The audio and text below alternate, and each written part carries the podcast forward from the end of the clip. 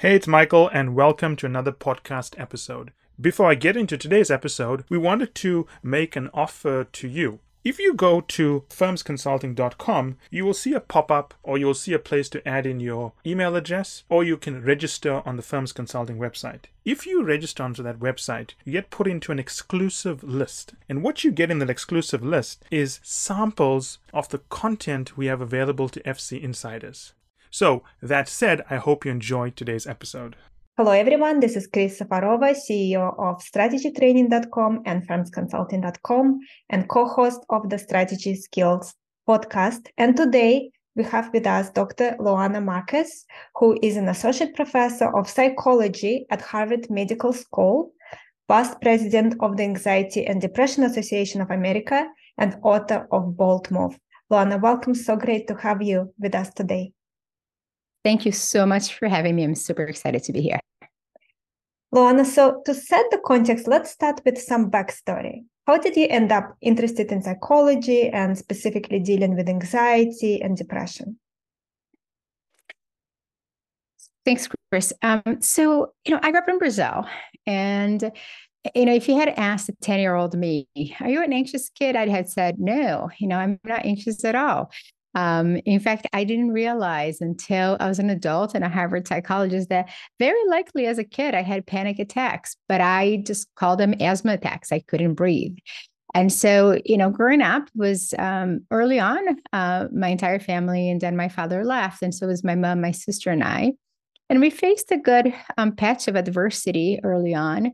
And, you know, seeing my mom get through and being you know a single mother and fighting for our survival it was the first time that i was inspired by this idea that you can overcome challenges and eventually, um, I moved to a bigger city and learned even more skills um, from my grandmother, which by the time I got to Harvard, I realized that my grandmother was actually teaching me scientifically solid skills. Um, at that point, she just taught me how to approach instead of avoid my anxiety. And so by the time I got to the US, I just was passionate about the brain and understanding how the brain works and how can we be our best selves. Um, and so for the last um, 20 years, I've been a psychologist, spent a lot of time doing research and really training people how to rewire their brain to live their best lives. That is such an incredible story. And I loved your stories about your grandmother who took you to public places to help you not feel anxious talking to people. I would love to learn a little more because I think many of our listeners are in a similar situation. They had challenging childhood. Often they are coming from different countries. They're currently in the US. They're currently very successful, and uh, but but they did had a, a, a difficult start to life. So you mentioned in the book your stories about grandmother. I think that would help our audience as well to relate. Absolutely. So, you know, what I learned from my grandmother is this often when we are anxious, um, and in my case, I was 15 and I moved from a little town in Brazil to a bigger town to Belo Horizonte. And, you know, I think I lost a sense of safety and security. And I went from being very outgoing to suddenly like wanting to study only and wanting to avoid people. I was avoiding making friends. I was avoiding going out my grandmother would say things like, why don't you bring people over? And I'm like, no, no, study's more important. And for a while, she let me do that. Eventually, one day she said to me, let's go to the mall and let's um, eat Chinese food. And I thought this was exciting. I had never had Chinese food. It was really like a moment of like, this is going to be great. And we get to the mall. Once we get the food, you know, to this day, I tell the story. I have a little um, drop on the pit of my stomach because I remember her saying, let's go talk to the older gentleman over there. And I went on full fight, flight, or freeze. And for those of you that, you know, most of us know about it, but like this, this fear response, my body thought that talking to an old gentleman who clearly was very friendly, it was just so scary. But my grandmother didn't take no for an answer. And so we sat with this person. And after a while, what my grandmother did is she really pushed uh, me to continue to talk to people in the mall. And we went from, you know, the older gentleman to some girls of my age to the cute boy and what I learned later on, before I go there, I should say you know, I don't think I'd be here, Chris, talking to you had she not pushed me there, had she not understood intuitively that I was about to actually be stuck in a pattern of avoidance. And, and now as a clinical psychologist, I spent, you know, nearly 20 years working with people in what's called exposure therapy, which is basically what my grandmother was doing. What I understand is there was another way to do this. Um, and so for those listening to us, they're scared or afraid of talking to strangers, like it really there is a way to do this so that you can approach instead of avoid. And I, I was privileged enough to learn that from her at 15. I love this story. And your work is so interesting, so fascinating, so much to cover. So you speak a lot about people understanding their true values and um, not being driven by emotions, but driven by values in their life. So let's start there. How would someone, how do you have any tips, any techniques someone can use to get more clarity on their values? So, values are really our compass, right? The things that matter most to us. I think about values as sort of our true north in life. So, things like family or respect or integrity. And mm. most of us sort of know our core values. But we most of the time are rubbed for a value driven life by our emotions. So whenever we imagine it at work and it's like five o'clock and your boss says, you know, there's a deadline, or you're part of a team that's a go-getter team and you just want to do that last push. And so there's this little emotion that comes up that says, I have to do this. And often we get a little anxious and so we stay at work late. Now, if we do this often enough, and we have another competing value, for example, family, we end up getting really stuck because values often compete with each other. And so you're prioritizing work, and, and all of us do from time to time have to sort of give attention to one versus the other. But if we're doing it only because we're anxious, that is an emotion driven life. The opposite of that is really this idea of aligning daily actions with your values. So, the tip I love to share with everybody, which is something I do, is really first sit down and think about what are your top three and four values, not more than five. If we're trying to live a value driven life more than five, it's impossible to actually align day to day. And once you have your top list of values, really do a value check on your calendar. So take a day and just a Sunday, you know, take a, a half an hour, look at your appointments and the things you have in your calendar for the next week. So if you care about health, is there any movement or exercise there? If you care about ambition, are you pushing yourself out of your comfort zone and taking a meeting that would be hard to do? If you care about family, how many times are you having a meal with your family? And what most of us understand when we do this is that we are living a automatic pilot life. We are sort of reacting to things that come of us instead of proactively choosing our actions based on values. And so the first step there is uh, choosing your values. The second one is doing this value evaluation of your calendar. And the third one is really taking action right? Take your day like today for example i did this. I looked and i was like okay so I'm missing my son's soccer practice to be here with you, Chris, and I'm really excited to be here. So this is important to me, but I promise him I'll play soccer with him when he comes home at five o'clock. And so I rearranged my five o'clock meeting to a little earlier so that I could have 20 minutes with him. And in that way, what I noticed personally, and it's backed by science, is that we have a lot less stress because we're choosing those actions based on what matters most. Does that does that help, Chris? Does it track for you? Yeah, I think it is very helpful.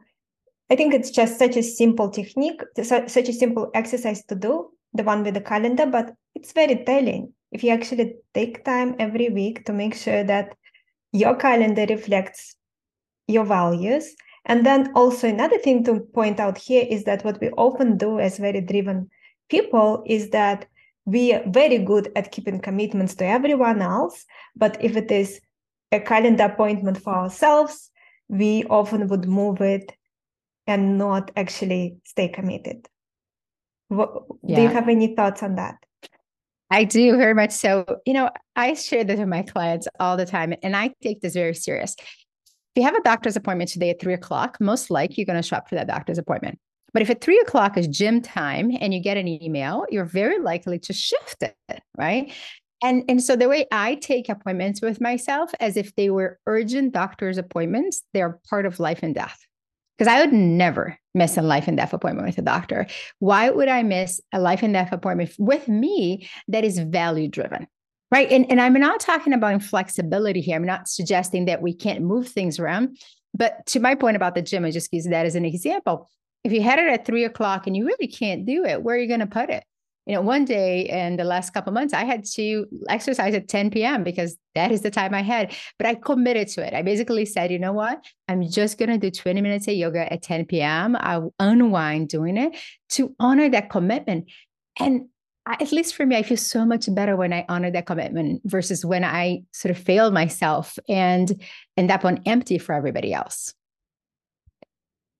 Luana, and let's say someone listening to this and thinks, oh, thank you so much. This is so helpful, but I actually not quite sure what my values are.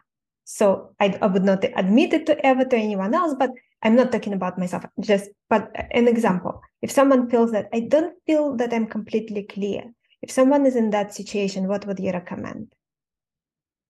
Chris, that's such a great question because the majority of people I worked with around the globe, you know, I when I get to values in my practice with them or when I'm working in organizations and I push organizations, this just happened. I was given a keynote for a company and I said in this meeting, which was just the C suite, I said, okay, what are the three top values for the company? And everybody had to like pull up their laptops to pull it up. And I was like, you guys are in the C suite. Like, and they're like, well, we just, it's a quiz. I was like, it's not a quiz. Is that most of us think of values as like paintings in our house. They're beautiful to look at, but we don't really pay attention. And so I love your question because of that. And there's two exercises I use um, with my clients that I think can be very helpful. One is a sweet exercise, and the other one is a sour.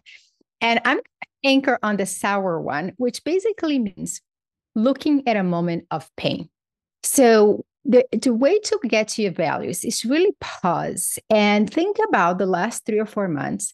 Was there anything in your life that just was really painful? Did somebody say something to you that's still hurting and bothering you?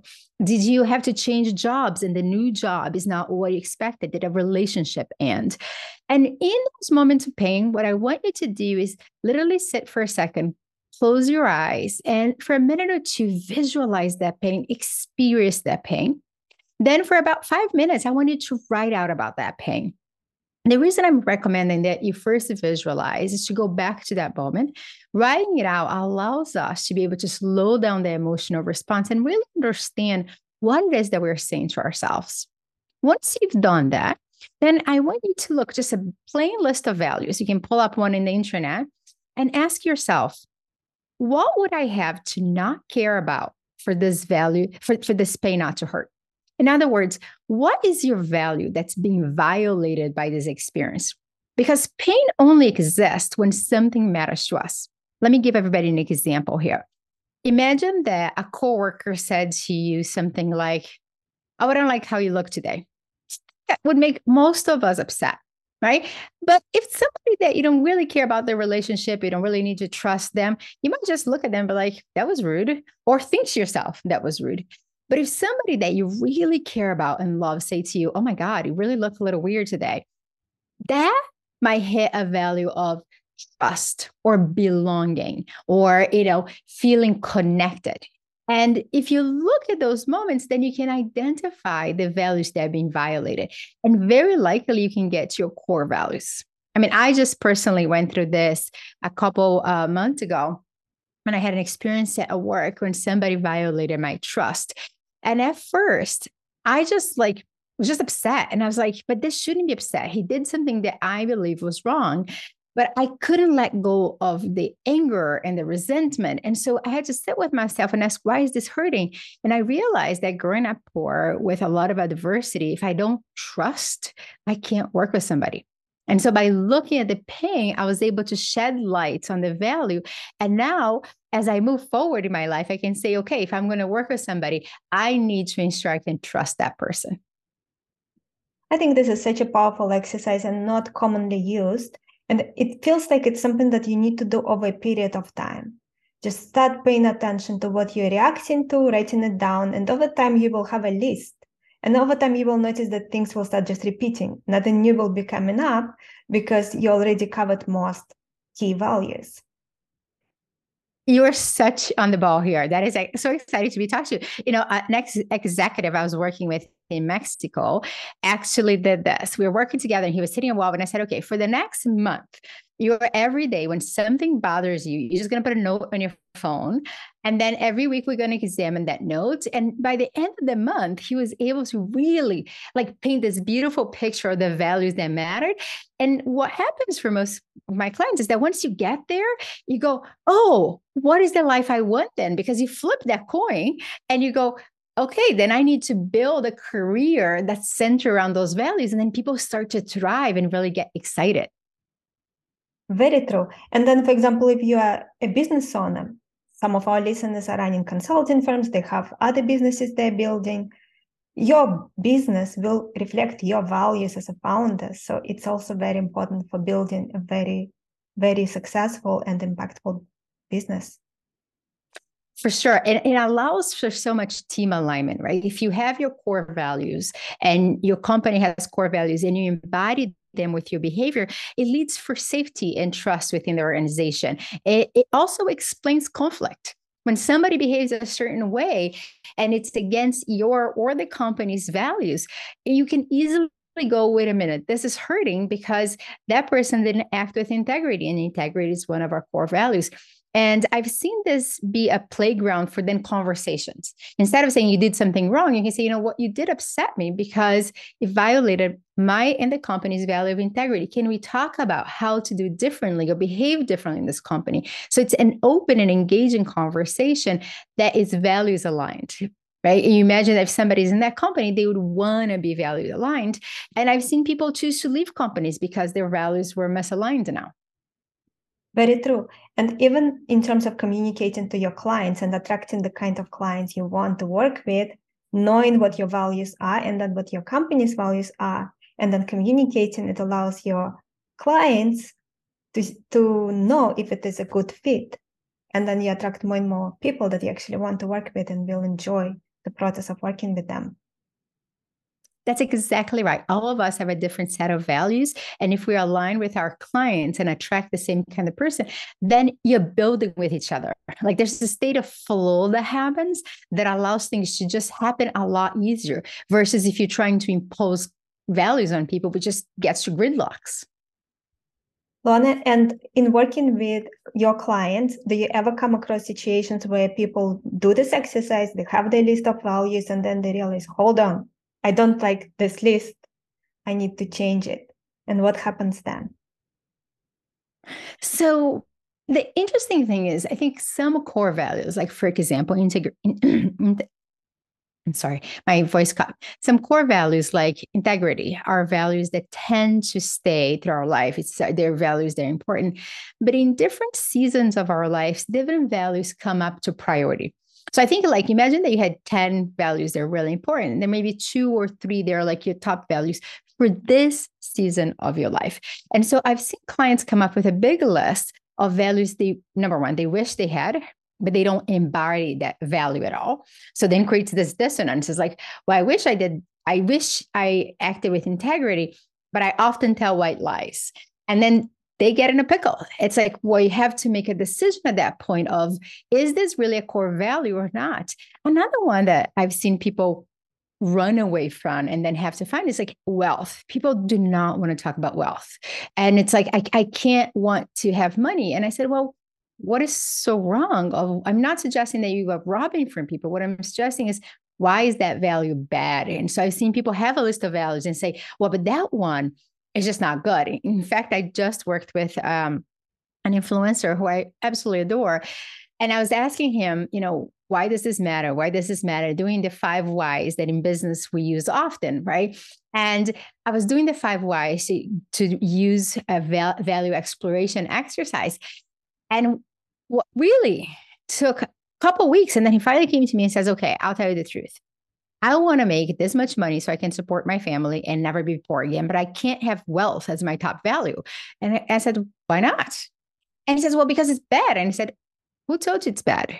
say, so let's talk about why you want to have wealth. And he's like, well, I want a financial stability. I want to support my family. My mom is aging. And I said, so you're not robbing people. It's okay to have that value. So I think there's this sort of sensation of having to come uh, become honest with yourself so that you can live a values driven life. And you know, um, Steven Hayes, who worked on and invented acceptance and commitment therapy, which is a type of therapy that talks a lot about values.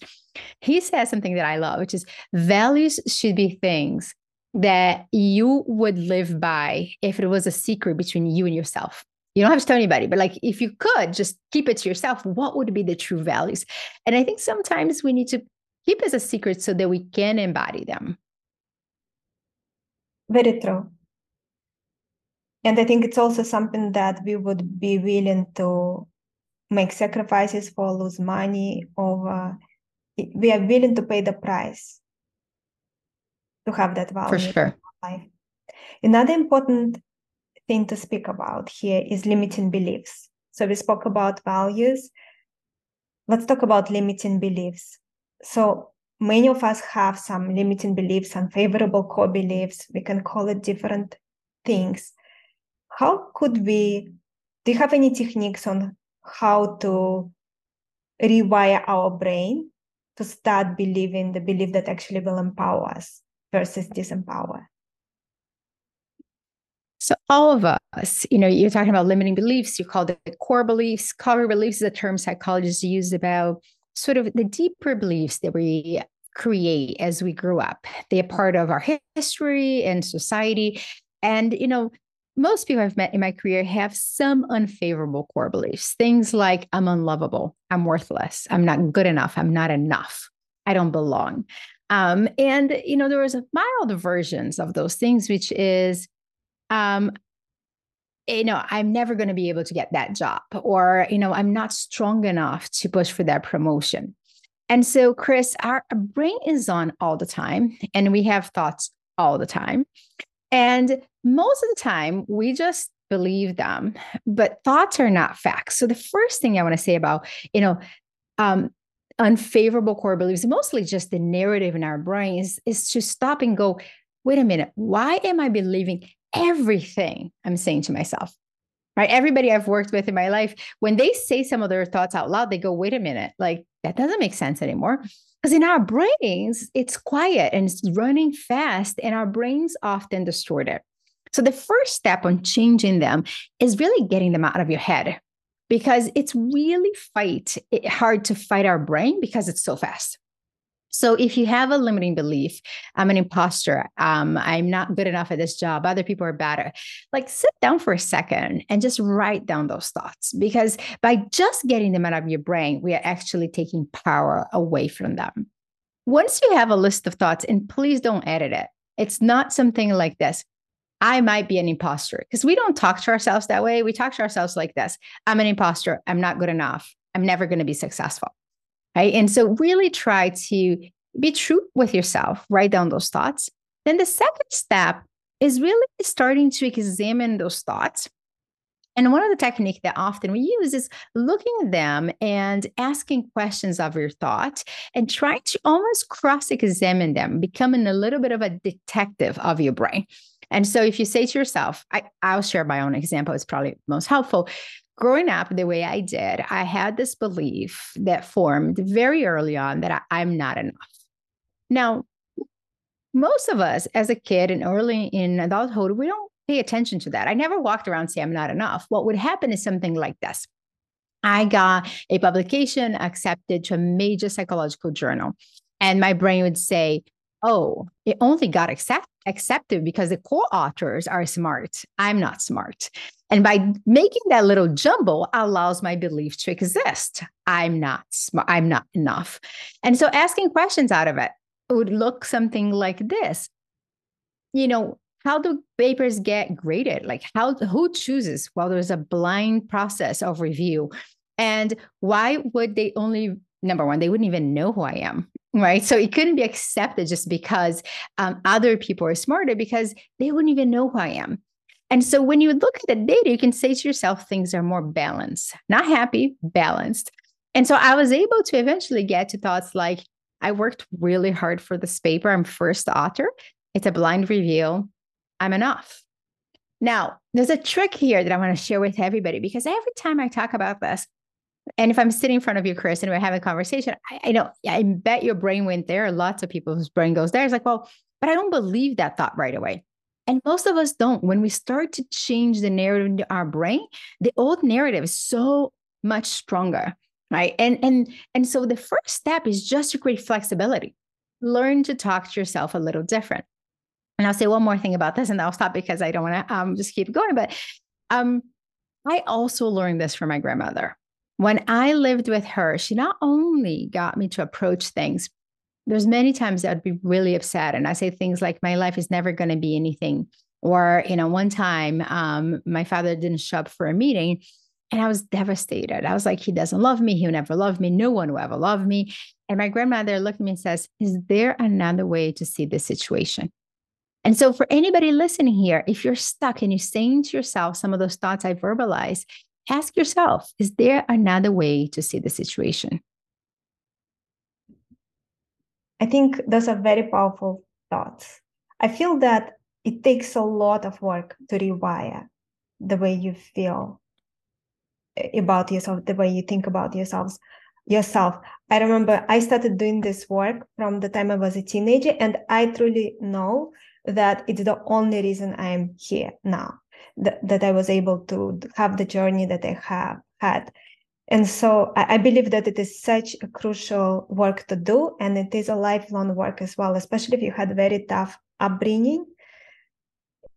There are, there are so many traumas and issues you are dealing with and limiting beliefs that were implanted by other people when you as a child could not protect yourself yet.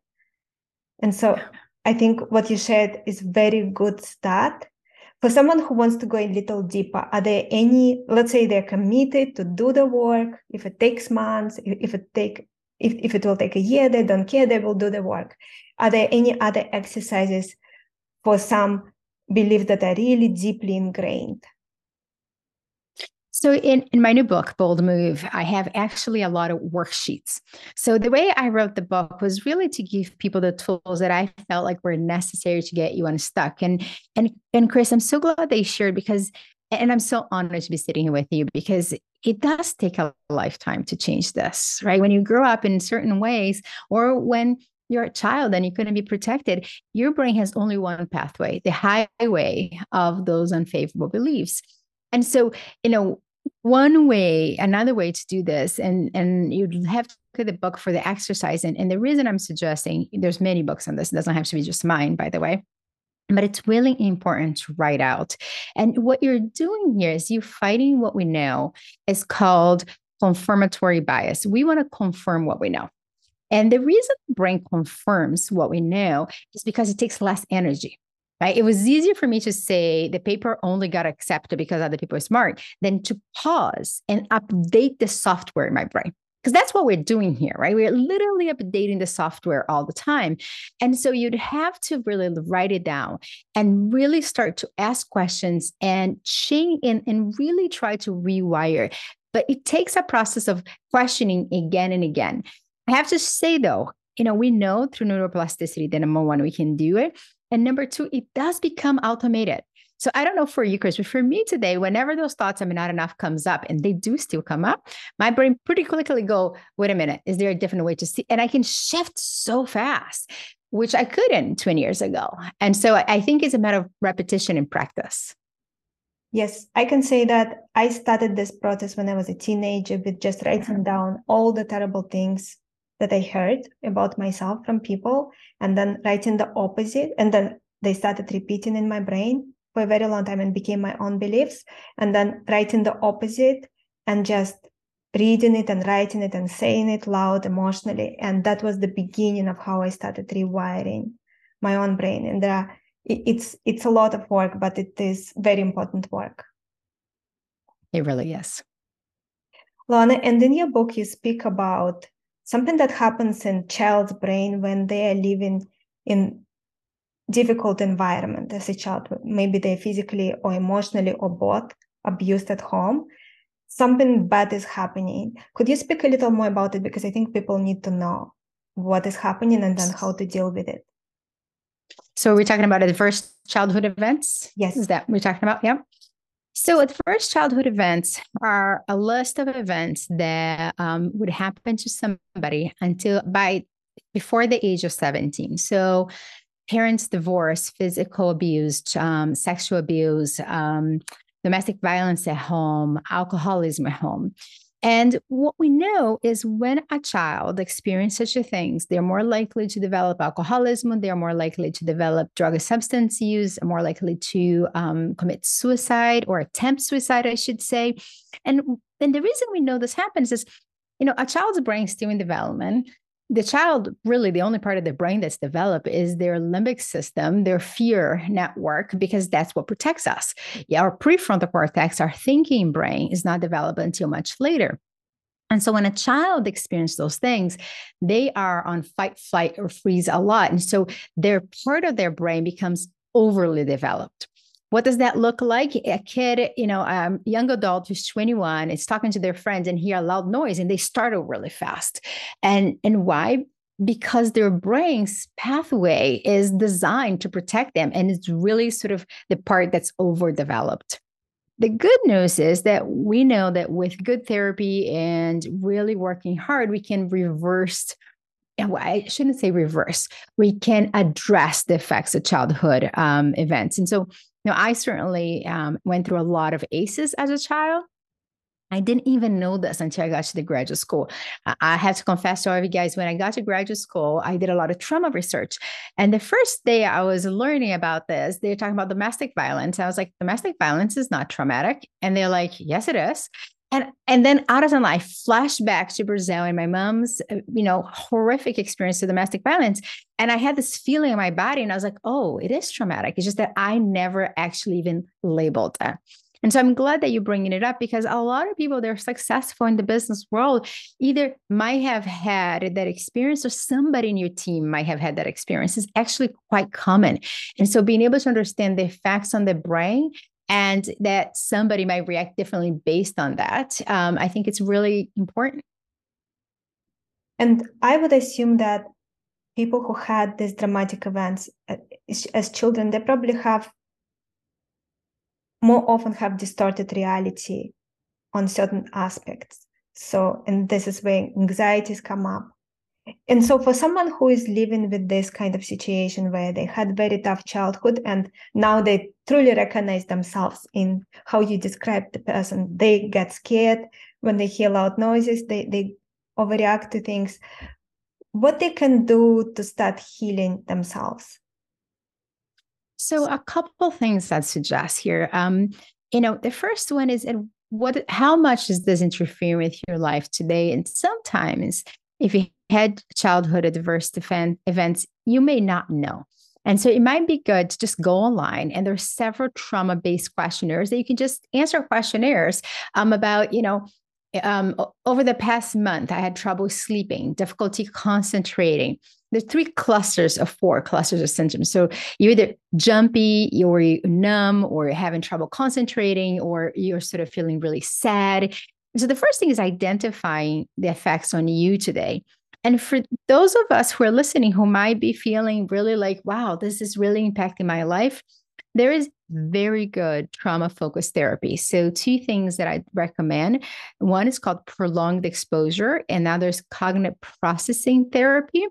Um, you can Google those things. It's incredible. I've seen individuals with horrific, and I mean horrific childhood trauma, including individuals that, you know, came out of jail or young moms with situations like my mom, really heal completely by digesting the trauma. Because from a trauma perspective, I can't make the trauma go away, right? What we can change is the relationship with the trauma. And, and the outcome of that healing is really incredible because trauma tends to affect safety, trust, power, esteem, control, and intimacy. And so, those five domains, if you're stuck on those domains and you have trauma eh, in any point of your life, it's worth considering treatment so that you can live your best life. Luana, and let's talk about anxiety. I think we have to talk about anxiety in, in during this time together and it is a very, very important topic. I work with incredibly successful, talented, amazing people, clients. And from outside, they they look like they are superstars. They are the the fast lane people who are getting promoted repeatedly and they are the, the smartest person the most influential person in many rooms and but inside they are dealing with a lot of issues and anxiety is of course one of them and so in in in your work you talk about that anxiety is really a fever and it's not an infection so let's start there yeah. So most people that come work with me, they they want me to have a magical wand and they would love for me to just take their anxiety away. But you know, my my um my point here is anxiety, although painful, and I shared my own anxiety growing up, it's really just like a high fever, right? If you have a high fever and you were to take Tylenol, for example, would the fever come down? Very likely. But the question is, would it stay down? And it depends on the infection. And if the infection were to be something like a bacterial infection, well, the Tylenol would help and be necessary, but not sufficient for us to treat the infection. Would have to very likely take an antibiotic. So, what is the parallel of to our emotional well-being? Well, most of us, when we feel very anxious, and I'm sure you can think about this, Chris, and the clients you work with, I, have seen this across every single client I've worked with on, across the globe, is that when that anxiety go high, they either step on the gas and overdo it. So there's very successful people that to manage the anxiety, they just react to everything and they do more and they do more and they do more. And it looks so good from the outside world. And I'm guilty of this. So I'm not putting fingers at anybody, but like there's many of us that are very successful, that we're successful by overdoing. But then eventually there's a price right? And that price becomes our own physical and emotional health, one way or another. So if we don't stop, our bodies stop us. And that's what I call psychological avoidance. In fact, that's reacting as a form of psychological avoidance. And, and just to define the terms for those listening to us, psychological avoidance is anything that we do that feels like a quick fix. It makes us feel better momentarily, but it has a long term consequence. So, if your way of becoming successful is when you're anxious, you stay up until three in the morning to work and you do this again and again and again, and you can never never never relax. You can never step away. You can never i've seen this on on actually my brother-in-law who i love tremendously. I was talking to my uh, husband yesterday. Every vacation i've been with my brother-in-law he's on his computer and he claims it's impossible to step away from work but he's literally hitting burnout now and so his form of psychological avoidance is reacting he tries to go towards that now there's two more forms that i think is worth for us to just briefly mention one is some of us, when we get anxious, the way we avoid is by retreating. Those are the people that don't answer email. Those are the people that are on social media. Those are the people that are getting a glass of wine to try to manage the anxiety. It's not like you had a great day and you're celebrating. You were literally just bringing down the temperature. And finally, there are some of us that remain to avoid. And what I mean by that is like the deer in the headlight, frozen in place. You're in a job that you know you hate but you're the CEO and you're making a lot of money, but you don't like this job anymore but you still stay. And I've worked with plenty of powerful CEOs that basically are like telling themselves a story that they have to do, even though when we look at it, they don't anymore, but they're avoiding reality. And that's really remain as a form of avoidance. Like you don't want to face reality. So you just stay doing the same thing, hoping for different outcomes. Um, and that's why, Chris, I say that uh, anxiety, and nobody likes it but it's just a fever. We need to be dealing with the root cause, which is avoidance. I think this helps to start understand what is going on, but I think that the that term psychological avoidance and kind of how it actually plays out is a little bit still not fully clear. So maybe we could take an example and then say how something is actually psychological avoidance. So let's say we take someone who has a let's say they are germaphobe and they try to wash okay. their hands all the time and so on. So they will feel mm-hmm. anxiety. How yep. would psychological avoidance show up in that? I love it. I love that example because I've treated people with obsessive compulsive disorder since the 1997. Um, I'm dating myself here. I feel bad, but um, so whenever you have um, fear of germs, what happens is I'm sitting there with you, and your brain says, if you touch this thing, then you're going to get contaminated and either you're going to get sick or you're going to get somebody sick. So you're terrified of germs. But now, what are you really avoiding? It's not necessarily the germs, it's the fear of how you feel. So if I say to somebody who has OCD, and I've done this before, I said, let's go in a public toilet and let's touch the pu- public toilet. Now, nobody's going to want to touch that public toilet, right? It's disgusting. I get that. But are we going to die from touching it? Very likely not. But the idea even doing it, the discomfort makes them so uncomfortable that instead of sitting that discomfort, we don't even have to touch it. I'm sitting there just looking at this toilet. The fear makes them so uncomfortable that what do they do? They avoid the sensation of it and they go wash their hand. Now, when they're washing their hands, momentarily feels much better. The problem is anytime anything related to germs gets in there, they start to avoid more and more. Let me give you an example how this plays out you know you're afraid of germs and you don't want to get out of your house anymore and now you're home washing i had a patient once chris that her fear of germs got so bad and she had to avoid that discomfort so much that she made her kids and husband undress and hose off in the garage of their house right that's psychological avoidance and in what she's avoiding not the germs because let's be honest is it possible to fully avoid germs no it's not right? She's avoiding the discomfort of what germs would, might, could have done. Right. And so let me let me give you a business example because I know a lot of your listeners are business folks. You know, Chris, if you get an email, let's just if you don't mind us talking about it, if you get an email that really upsets you, imagine one of your clients sent an email that doesn't feel appropriate. How what do you do with that email? Right away. Imagine you're sitting there, you're reading it. What's your response? Well, I will not respond right away. I will think about the right way to respond. Mm-hmm. And, and and how? Mm-hmm. Keep going. Ahead.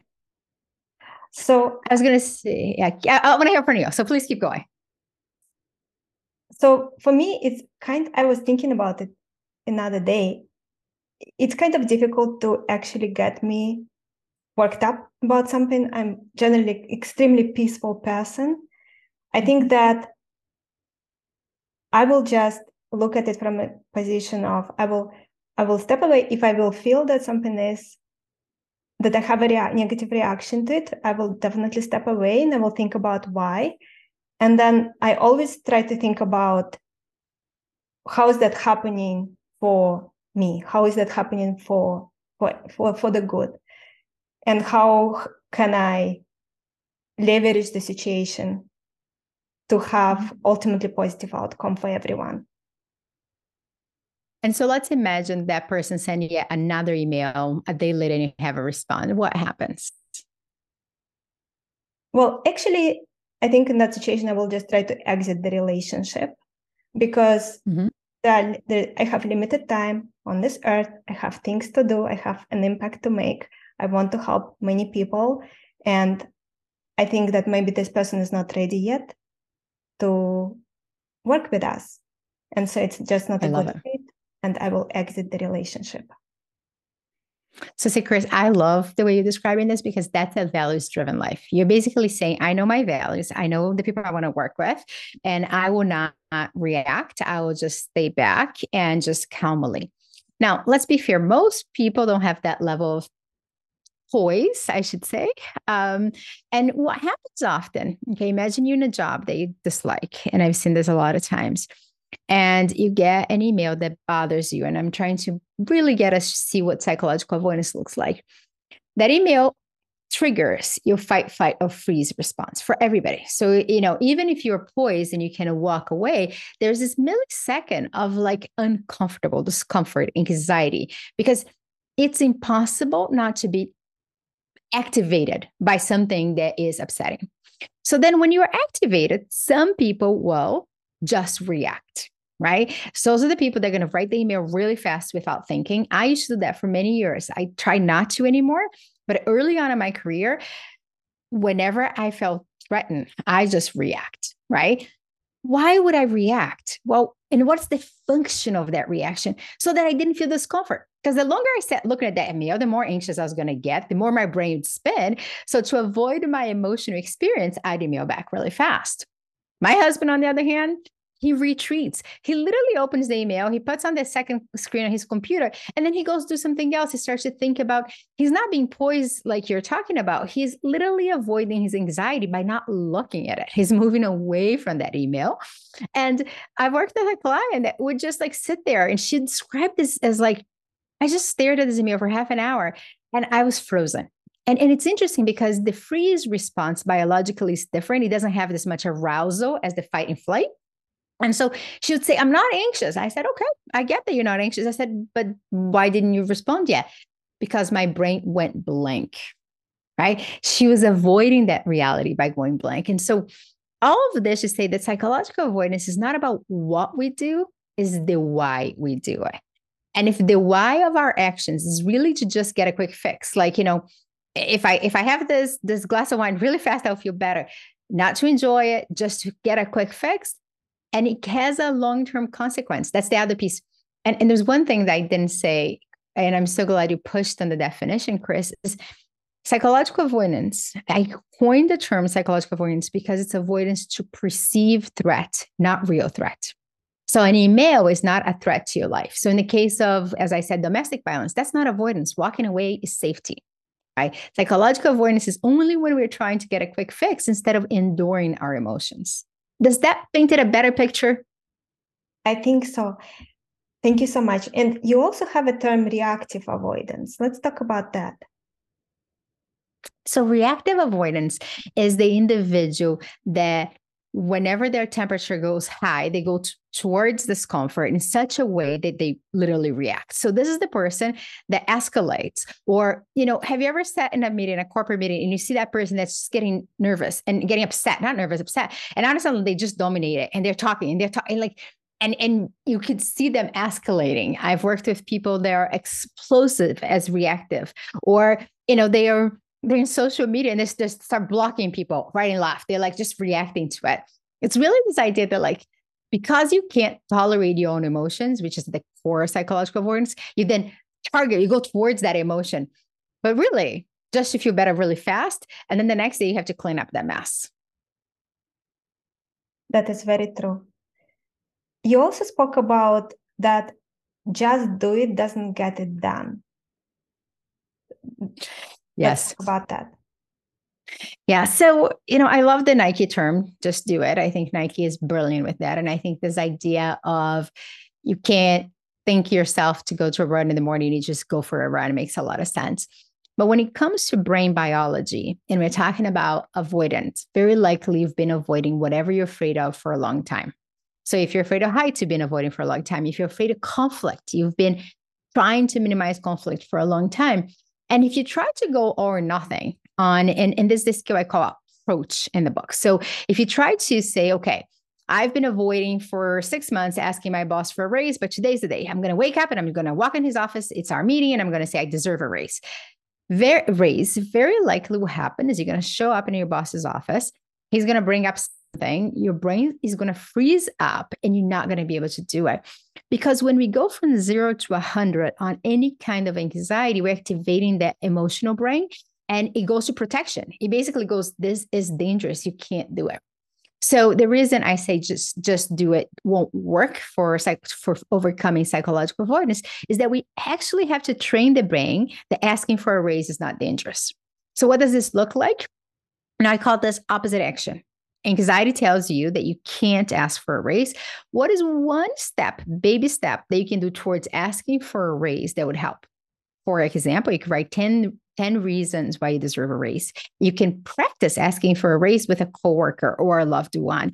You can set up an evaluation with your boss and ask about what you're doing well versus not in preparation of eventually asking for a raise. And each one of those exercises are very parallel to what my grandmother did to me in the mall, basically forcing me to first talk to an older person and then somebody my age and then somebody very good looking my age and that is just training the brain. Think about this as like repetitions in the gym for your brain. And I feel that we need to use the remaining few minutes we have together to actually speak about your approach, shift approach align. Maybe you could give a little bit of a background on what it is and how can people use it. So, Chris, the book's premise, as we've been talking about, is this idea that psychological avoidance is the real enemy, the real infection. And so, once we're able to identify it through either react, retreat, or remain, then there are three skills that can help us overcome it. The first one is shift. Shift is what you and I've talked about already is this limiting beliefs and how do we, you know, change those limiting beliefs? I gave the example of being a detective of your brain. Uh, my grandmother says there are different ways to see the situation. Or can you talk to yourself as if you talk, were your own best friends? We tend to talk to our best friends so nicely, but not to ourselves. So shift is changing the, the narrative in your brain. Approach, we just talked about it, is the idea of opposite action. Anxiety demands, mandates that you avoid. What you're going to say to anxiety is no, I'm going to take a baby step towards what, you know, I want to do in my life. And finally, we actually started there, which is align. Align is aligning your daily actions with your value. I think we talked a little bit about looking at a calendar and really doing a values assessment. But research shows that if we actually live a life that is aligned with our values, we're less stressed, we have better well being, less anxiety, and less depression. And so, why not choose to live our best lives? And, and the book um, talks about scientific principles and helps people with real actionable items so that we can really together build a bold world. Luana, and do you have specific routines that you do maybe in the morning, in the evening, on a weekly basis to keep yourself in the right state of state of mind and just make sure that everything is going well in terms of managing anxiety, managing your limiting beliefs, and so on? So I, I, as I shared already, I do uh, my values check every week. Um, I try to arrange things as much as I can to fit with my values. Um, health is really important to me. I've always struggled with obesity my whole life, and so I try to make sure that if I can't hit the gym, at least I go for a walk or I step outside and I moving my body. Um, and then you know moments of silence and moments of sort of gratitude are two things that are super fast. That can really be great. I did this at lunchtime today. I just sat outside and for a little bit i just was quiet and then i was listening to deepak chopra for a few minutes to just like remind myself of you know you're present you're here. Um, and um, it's not a perfect game. Often my husband has to come and say, Hey, you're speeding too fast, slow down. And then I was like, oh, today I was off center. And and I think those are opportunities to go back and figure out the next step. And the last question from my side is, and this is my favorite question to ask. It's not about the book or the work, but just general question. Over the last few years, what were two, three aha moments, realizations you had that really changed the way you look at your work or the way you look at life in general? What an amazing question, Chris. Um, so the first one happened about two years ago when I hit a major wall. I was really upset. I was 40 pounds overweight and I just was ignoring it. And I realized that I was totally living by the wrong values. I was like, what am I doing? Like, and and you know, it wasn't that the values didn't matter anymore, but it wasn't the most important one. And so I felt like a real hypocrite. I work with people and values all the time. And out of suddenly, I lost my way on my values. And so that was one that really changed. Um, the other one, I guess they're all values. Well, when that happened, then I think what changed was this integration of like, okay, so what are my new values? And and I had to then look at the whole story of my life. And in fact, that's why I wrote this book, is you know, I had compartmentalized my life as many of us do. Work is this, person is this. And I realized that I was being half of a life by not integrating everything. And and concretely, like being honest about what are the struggles I overcame and how I overcame in them and what are the struggles I have today. And I feel so much better being a full human being with you today, Chris. So like I guess that's what I say to people is if there's a part of you that you've been trying to keep on the closet because it feels like it's the only way, I'm here to say that it's much richer life when you show up fully as you. That is very true. And there will be enough people out there who will actually be delighted to meet that you, full you. And some people will always not like you, no matter what you do. That's exactly right. But you know what's interesting about if you're fully you, it doesn't matter if people don't like it because you're not doing to somebody. You're like integrating yourself. And I think at least for me, and I sense that for you, Chris, um, tell me if I'm wrong, but like it just feels like it's worth then doing it. It's worth pursuing the dreams. It makes it makes their hustle so much more worthwhile. Very true. You you actually stealing yourself from the world when you're hiding it. Because there, yes. there will be people out there who need to see it. It will help them in ways so you don't even realize. That is so true. That power of connection and, and belonging is so powerful. Luana, this is a great place to end this amazing call. Before we do that, do you have any anything else you want to share, add, and where can people learn more about your book and your work? So you can find me on the social media channels at Dr. Luana Marques, M A R Q U E S. My website is www.drluana.com. Uh, the book comes out May 23rd, and I hope many of you join me to um, create a bold world. Great. Thank you very much, Luana. Really amazing to have you with us today. And thank you everyone for tuning in. Our guest today again has been Dr. Luana Marques. Check out Luana's book. It's called Bold Move. And I will see you all next time. And that's it for today's episode. I hope you enjoyed it as much as I enjoyed doing the episode. Finally, I want you to remember that the only way to get access to our special offers, the only way to get our special pricing, and the only way to get samples of our content is to join the list on firmsconsulting.com. It's the only way also to get access to our unique advanced content that we make available to insiders. So if you want to get a sneak peek of things, test it out, see what's in there, this is the place to go. And finally, I want to thank you again for making us one of the largest podcast channels around the world for careers and for the 2 million downloads and counting.